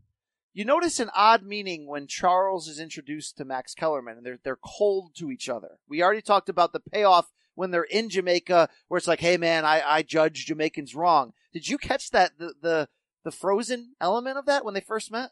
I, a little right. He, they, he a little bit well because because you know Max Kellerman associates Charles with the Rastas who who are responsible for his nephew's death. He doesn't really understand. He needs he needs Seagal to come in and, and break the ice and say, no, no, he's this is one of the good guys. No, no, no. And by the way, I, I just wanted to point out uh, Keith David, Max Kellerman's Jamaica tube sock outfit. What that is just classic. I mean, the, the, the short shorts, tube socks, got a, a, a sweaty wife beater on underneath a, a sort of an open, I don't know, Tommy Bahama style shirt with a bad floppy hat. Uh, he is he he he's blending in perfectly. So we're in Jamaica. We go to that informant, Rafe, and they're having the, the reggae band play in that bar. So this is the final point of contention for this movie because there's some odd. Can I ask about the band? Yeah, yeah, go ahead. Was that an original song written for the or for for the movie? Because there's they they drop in a verse about Screwface. There you go. That's exactly where I was going next. This fourth wall removal. So the song is that drop I played before. Chakupa banana kofo sutra. But then Seagal walks in and we get this line.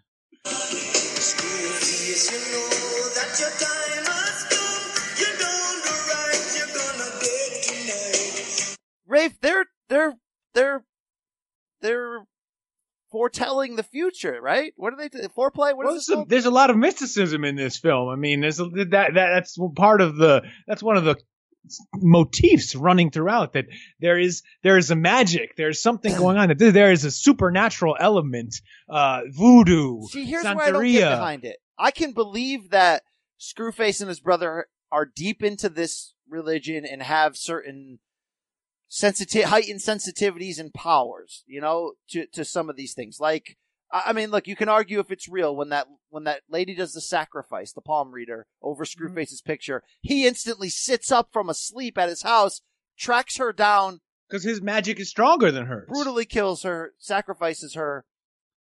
If and this band, sends her back to hell to to meet with her rooster Tito yes, and if this not to be confused with Shane Mosley's monkey Tito who is alive and well And if this band in Kingston played that line, basically telling Screwface, your time has come, Rafe, everyone in the bar would instantly pick up the cell phone or the, or the landline. I don't know how many guys had cell phones in 90 or 91 call Screwface uh, with a 10 pound mo- brick mobile phone And Rafe, he would have been there in three seconds to kill this band. You know that. Rafe, he may have woken up from a dream and just heard that in the distance. So what are they doing there? Are they, are, it's like looking into the camera and going, here it comes, you know?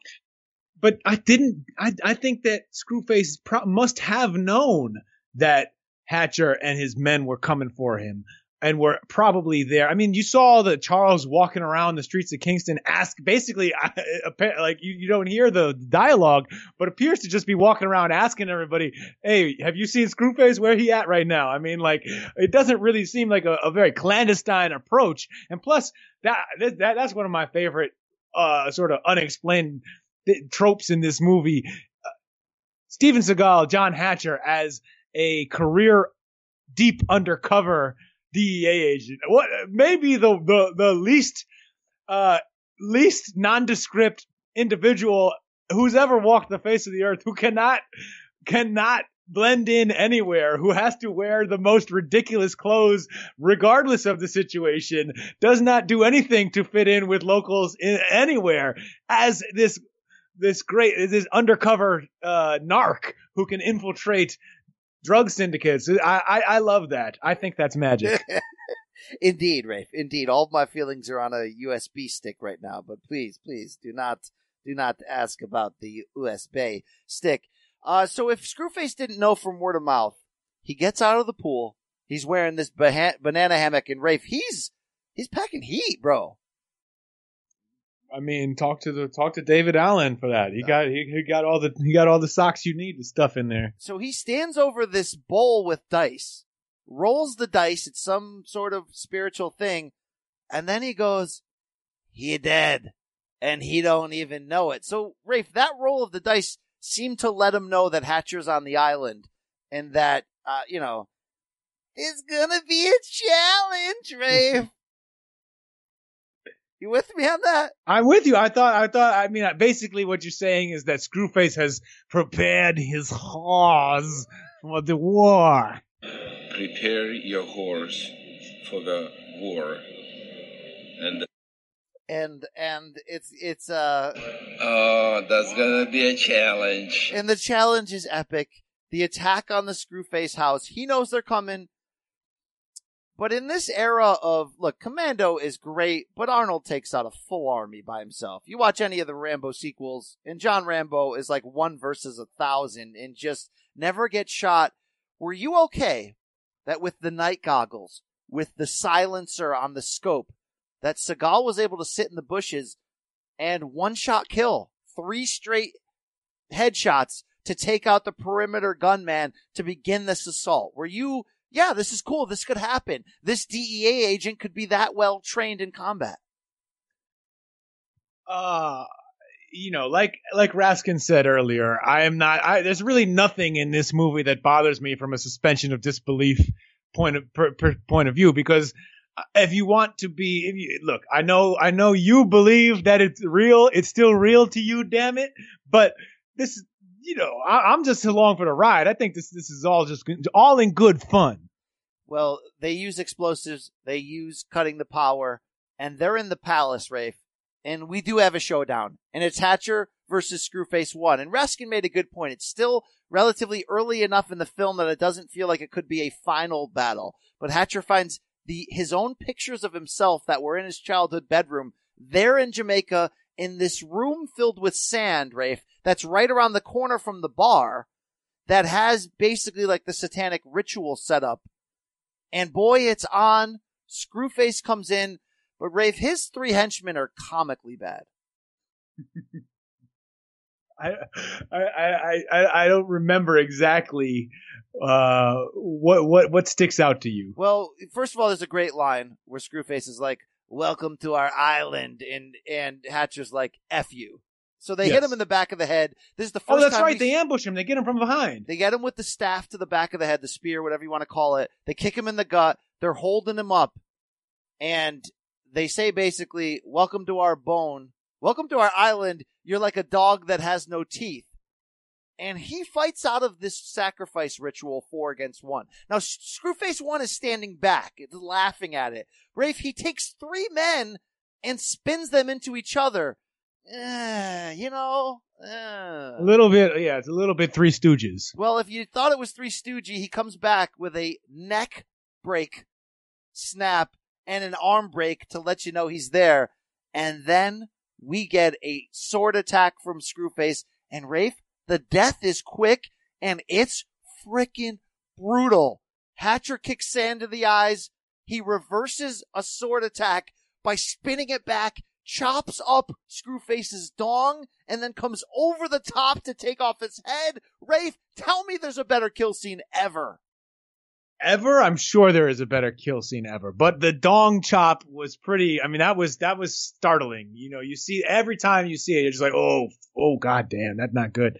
Uh, and then, yeah, off with his head right after that. And it begins to set up, uh, what Did you catch be- what does what does Screwface earlier in the movie? What does he call the the the the stick with the sword in it? He said like it was some very uh sort of uh erotic line like his this is my conquering rod. I don't have that answer, but uh, there's a couple unexplained moments that I, that I want to get to. But uh, I think if there's any death worse than Screwface number one, Rafe, it's got to be Screwface number two. We can get into that debate in a second because how badass is this scene, Rafe? Okay, they pull up to the posse building of the Jamaicans with Screwface's head. Now, there's a weird unexplained conversation in the car. Did you pick up on this? Where where Hatcher asked Charles what they said, and I think he's talking. I think he's talking about the Well, U.S. government, right? They, no, I thought I thought they sent I thought they sent Charles in to say to to to say hey we killed Screwface and they didn't believe it or something. Because he asked Charles, "Did you talk to them? Yeah. What did they say?" And Charles says, "Exactly what you said." They said. And then there's a ten dollar bet between Max Between- Kellerman and Seagal. yeah.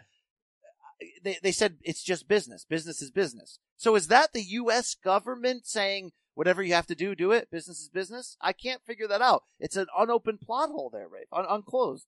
It's an unsolved mystery. Well, we we we we've solved the mystery pretty soon thereafter. All right. Well, this scene. Look, is there a better scene than this? They walk in. Hatcher says, "Screwface is dead. Now you get the f out of our town or die." They don't believe him. He goes, "Look, I got, I got, I got his staff right here. You never see this with Screwface." They don't believe him, and then Charles pulls the head out of the bag, and you got this chilling scene that only gets better by Screwface number two coming up behind, sticking a sword through the chest of Charles.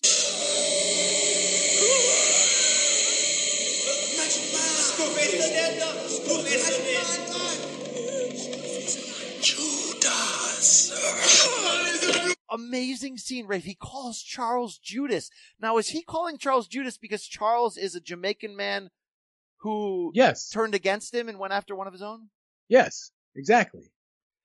So now it's on. This is the final fight that is scene. that's when when Charles backs up and all of a sudden like you know they're each they're all backing out of the out of the out of the drug den and and all of a sudden like the point of the of the swords like pokes through Charles's chest and he's like that is that is a good moment. That's So a very Max nice Kellerman reveal. Gets shot. He's got to limp up the stairs and basically guard the door with a gun. Charles is dead, and now it's a brawl. It's a henchman brawl in a bar as Seagal looks to walk down all the henchmen to get to Screwface 2 and end this. Rafe, how many freaking cases of Red Stripe were there? I I saw I saw Bud I saw Budweiser There was a little well bit of Bud, there. but there's like 3,000 cases of Red Stripe. walls upon walls of red stripe. Now, have yes. you been to Jamaica, Rafe? I have not. What part of Jamaica are you from, And Right near the beach. Boy, Rafe, I have, and Red Stripe on tap in Jamaica is awesome. It's Uh, red stripe is good out the bottle. No, it's not. And then you come home and you're like, oh, I want to recreate my Jamaica vacation. You buy a six pack and then you probably read the label. It's probably bottled in like New York State or something. It's just not the same, right? I, well, I believe that is also likely, but I still don't mind a little bit of red stripe. I, I do have an observation about these la- this last wave of henchmen. Did you notice that they seemed to get less? Uh, that I felt like they got less realistic, not in the fights necessarily, but in that it seemed like Seagal had already killed almost every meaningful Rasta character in the film by that point, and they just had some guys. Like it looked like instead of men with actual dreadlocks, they just had guys, more guys wearing bad wigs. Well, There's one guy who looks like he might be in some kind of blackface. I don't know. It basically it looks like Steven Seagal kills like six more guys, all of whom could be Dan Aykroyd in Trading Places. It, it, part of the comical element is these guys are like yelling, so they all yell something having to do with a blood clot. And there's this one scene well, where Seagal's, Seagal's walking up. This guy could have ambushed him, but instead he yells. Yeah, your blood clot! Yeah, look, look. I, I, I don't want. I'm, I don't want to put myself out here as some kind of expert. Or what? Did you hear the delayed uh, screaming by that guy? Because he goes to kick, Seagal catches it, and maybe one of the most brutal moments, side kicks the guy's knee and just explodes. Oh yeah, that one is nasty. That Why are they nasty. all yelling blood clot? So look, I, I I'm I am not a you know a, a cultural expert by any means, but I grew up in New York and uh, you know around enough uh you know uh people from the Caribbean to know uh, it's just it's it's it's um it's a curse. It's a in, in patois in Jamaican patois. It's like it's like calling somebody you know like like it's like calling somebody you know son of a bitch or motherfucker or whatever one of those you know it's a word you shouldn't say basically don't it, it, yeah it, it, it's not it's not to it's, it's not for you it's not for me it's not you know if you're not if you're not you didn't grow up with it you don't do you don't do it all right interesting that's kind of what Seagal by the way says about the UFC when he's in, interviewed he says he likes it he goes to the fights but he says what he doesn't like about it is there's certain level, there's certain parts, elements of mixed martial of martial arts that shouldn't be brought to the people and sh- secrets that are shared and put in the forefront. He thinks it should all be behind behind the lines for the experts, Rafe. Okay, so I can't use blood clot as a catchphrase in the show, is what you're saying. I would not. I, I would not be comfortable with it, but you know, it's your show. All right, we have the epic sword fight. Screwface two shows up. Rafe, it's a it's a badass sword fight, and it's in the bar, and it really shows you how much better of a fighter Screwface 2 is than his damn brother because he puts legitimate damage on Seagal, breaking his head into the bottles, pushing him back into the bar, jamming the back of his skull against the wall, Rafe. You killing me, brother? No, you're gonna wish you was dead. Uh, he almost got there, Rafe. This is a good scene. Yeah, this is one thing that I think we should give Marked for Death a little more credit for. And that's, it's unlike a lot of Seagal movies. We see Seagal in some, you know, face some real danger here and, and have to come back from behind in a few fights. Seagal, we know, we love this about him. He is a ridiculous front runner, right? He, he will go through entire films, kill 50, 100 people and have no one lay a hand on him. And in this one, he allowed Screw, maybe, maybe that shows that Seagal had the kind of respect you have for Screwface as a, vi- as a villain because he let Screwface land, you know, really, really put it on him a little bit and also put him in that other dangerous situation in the, uh, in the, in, during the, the, the, the, the car with the bulldozers and the fire and everything. Like, you know, this was not just a, um, a flawless victory for Hatcher like we see. I mean, in fact, maybe after this movie, Seagal said, F this, I'm not letting that happen again, and went right into Out for Justice, where he just mows through Yeah. everyone like it's not, like it's nothing. Out for Justice is Winky Wright against Felix Trinidad, basically, Rafe. Okay. Uh, yeah, that he had no business getting up from that car scene. Shout out to Guy Ritchie. And he had no business coming back from that wet jacket that he had during this brawl as the alcohol spilled all over him. Uh, Rafe, we get, I mean, look, is there a more brutal ending than this? And maybe Sc- Screwface 2 was a better fighter in this moment because, you know, he's fighting for the justice of his, own brother being killed. He watched his brother's head being held eh, up in the air. Um, here's how Screwface 2 dies, Rafe. How, I mean, how, ama- Rafe, this scene is the, I mean, it's freaking the mountaintop. He gets sliced down the middle of his head with the sword, gets a double eye gouge in which the eyeballs are pushed back into his brain, gets thrown through a wall, then put into a WWF style epic backbreaker with a giant crack, and then thrown down an empty elevator shaft in which his body gets mutilated on top of a dull spike. Impaled is the, uh, is the technical word for that. right in front of all of his boys, which is a callback to that lady saying you need to kill them in front of their people. And then we get this line from Seagal to put the cherry on top. Hope They weren't triplets. Hope they weren't triplets. Rafe, who died worse? Screwface one or two? Let's go on record here.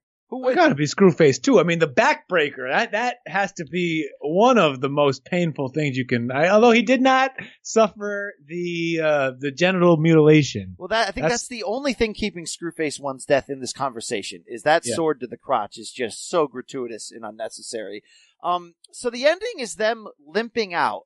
So it's Max Kellerman limping, and it's Seagal holding the dead body of Charles and Rafe, they just walk off into the night. And I, it, every time I see that scene, it's not to me like celebration, yay, end of fun action movie. It's a chilling scene. In fact, I remember the first time I saw this movie, I guess I'm 11 and a half at the time when it came out, where I was like, oh my God. You know, remember, I had just seen the Screwface brother number two get brutally killed a second before, and I'm like, this is how it ends? Like, it just ends? Like, they just limp off? Like, that's it? Like, there's no like end of Star Wars Part One where they put the medals over Luke and Chewbacca. Like, there's not like it's just that, and it, it I, that scene's still real to me. Maybe you don't feel that, Rafe, but like, it's an affecting movie. It's still it, it's in me, Rafe. It's still getting. Is that? Me. Do you put it up there with like? uh you know, John Wayne uh, at the end of The Searchers, you know, framed in the on the outside of the door, you know, the the alone, sort of the, the great metaphor for uh, the American West. Yes, yes. Nobody wins in the drug war, Rafe, but they got this man involved, and he had to he had to take action. He did what he he did what he said he would do, which was when it comes to him, if you if you if you bring my family into this, if you if it comes onto my lawn, I will end it and uh, that's pretty much what had happened. And, and it, but it, it, took you know Max Kellerman reminding him, look, they're tapping on, they're ta- these guys are tapping on your shoulder right now, and you don't want to turn around, but.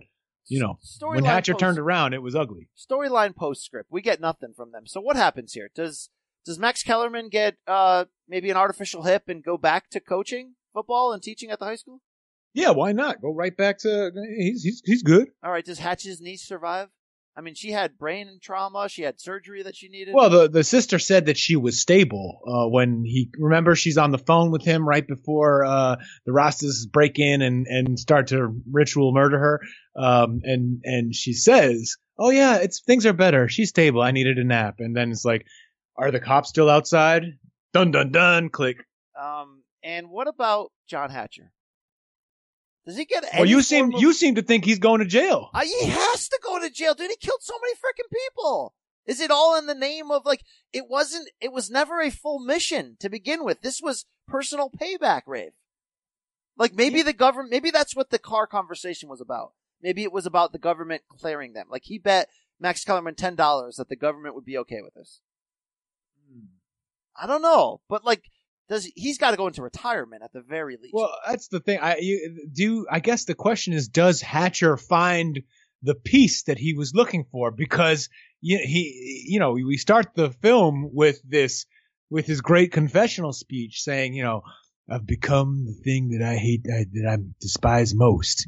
Um, and the the father tells him, you know, go reconnect with your family, live a simple life leave this leave leave this life that you were living. And then all of a sudden he's back to you know within within within like 3 days he's back to murdering people indiscriminately doing whatever it takes to get the bad guys you know maybe sleeping with with witnesses doing drugs whatever it takes right? Hatcher style. Um does he is this the end? Does he ever find that peace that he's looking for? Where where can he find it? I think the end of his life kind of mirrors the last decade of Steven Seagal. I bet you he grabs that lady, the one, the thirsty lady who was all over him. The the uh, what is she? What is her role? What is her job? Um, she's a she's some sort of academic. She's an expert in uh, you know, various forms of uh, of uh, ritual. So, uh, so in story, semiotics. Yeah, in storyline, they get married. He probably puts his hands on her a few times. Rafe. Um, they probably move to New Orleans to get away. He starts a a blues band. He uh, becomes a glorified appointed sheriff in the local community, Rafe. He gets a big gut. He wears kimonos. He feeds pandas and he wears those yellow shooting glasses and shows up at Anderson Silva fights. That's probably John Hatcher's endgame, right? You know what? You know what was missing from this, and I hate to bring it back, bring it back to this point, but that we did get in Out for Justice is we get that amazing coda at the end of the film in Out for Justice when he when he catches up with that guy who threw the dog out the window and and and dishes out one last morsel of tasty cold justice to that jerk. Uh, Rafe, we got to hand out awards. By the way, Seagal was 38 years old when he did this film. And by the way, we just, uh, we deep, we d- dope dived the crap out of this, Rafe. Deep dive, dope dived. I mean, this was, this may be too much for some people, but Rafe, who's the MVP of this movie? You're not allowed, there's only allowed to be one MVP. It's always Seagal in his movies. He doesn't let others shine. I think Screwface takes the MVP in this movie. I don't, th- I think if there's no Screwface, if there's a villain 75% as good, then Rafe, you know what? This might be like on a hard to kill level. This might be on like a, okay, that movie's okay. Basically, this movie would be what you and Raskin think it is and wouldn't be what I know it is if it wasn't for Screwface. Maybe, Brian. I, you know, Screwface just never quite connected on that level with me that he has with you, and that's okay. Not even that swerve of finding out there's two of them. That's on the level of like, Luke, no, I am your father, right? uh, no, still didn't didn't didn't quite get there. It did exist. It did exist. Um, best fight scene, Rafe. Uh, I would go with jewelry store. I'm with you. I'm with you on that. Um, best one liner. I still think it's I can't wait to nail these efforts by by Max uh, Kellerman.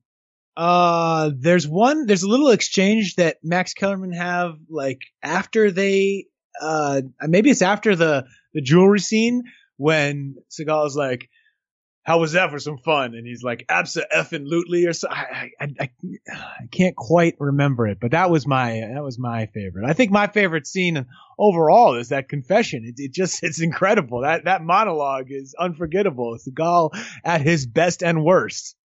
Rafe, where does this movie rank in the Seagal lineage for you? You're out for Justice number one, correct? Yes, correct. Where does this fit in? To me, it's number one. Number one with a bullet. I love me out for Justice number two.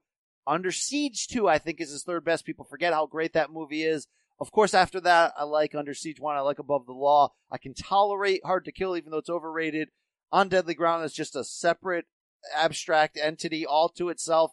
And beyond that, we're all straight to video. Although Exit Wounds, I'll rewatch that crap any day. I'll also rewatch that one he did with, uh, with, Zimmerman? Uh, the one he did with the dude from Boys in the Hood and the other, and there was a rapper in it. There's a jail. Is, is like that the Glimmer Man? I don't know. Al- yeah, is that the Alcatraz one? That one is rewatchable as well. It's all crap after that. Rafe, where is this in your Seagal lineage? So okay, I I am out for justice number one. I am under siege two number two. Then I go marked for death three. So I'm I still have it high. I, I rank it high, but it's just not my top choice. All right, Glimmerman was Seagal and Keenen Ivory Wayans. That wasn't the one I'm talking Uh, about. Exit Wounds has DMX in it. Yep. Um, am I, what am I thinking of? Am I thinking of uh, Ticker? Nope. I like Glimmerman a lot also, just because I'm a, I've always loved Keenen Ivory Wayans since like a Low Down Dirty Shame and Living Color, the entire Wayans family. I mean, I, I, Damon Wayans was like my idol for a, a, a solid year during the in Living Color prime. I'm not. I'm not to argue that. Ticker was uh, him and Tom Sizemore, Jaime Pressly, Dennis Hopper, Ice T, and Nas. Yeah, that's the one. I think that's the one. Is that the one set in a jail with a bomb? Yeah, that might be it, Rafe. That might it. No, Half Past Dead is a good one. It's Morris Chestnut and Ja Rule. That's the one I was. Uh, he I had do that like run, Morris dude. Chestnut. 2001 and 2002, he had that comeback. He had that little comeback there that started with exit wounds. Shout out to him. Shout out to Seagal. Shout out to you listening to our deepest of deepest dives in the, uh, hey, Rafe, maybe we'll have something to talk about boxing next week. Maybe we'll continue down this path, bro. Any projects that we should be doing, in your opinion? Oh, oh, ah, man. Well, I could keep doing this, Brian. I'll tell you the truth. I could keep doing this. I could get weirder. I could get really weird in this. I mean, I, you heard me bring up guys like Don the Dragon Wilson. I could bring in some classic uh, Pinoy action if you wanna. If you wanna. If you wanna get introduced to the King, Fernando Poe Jr.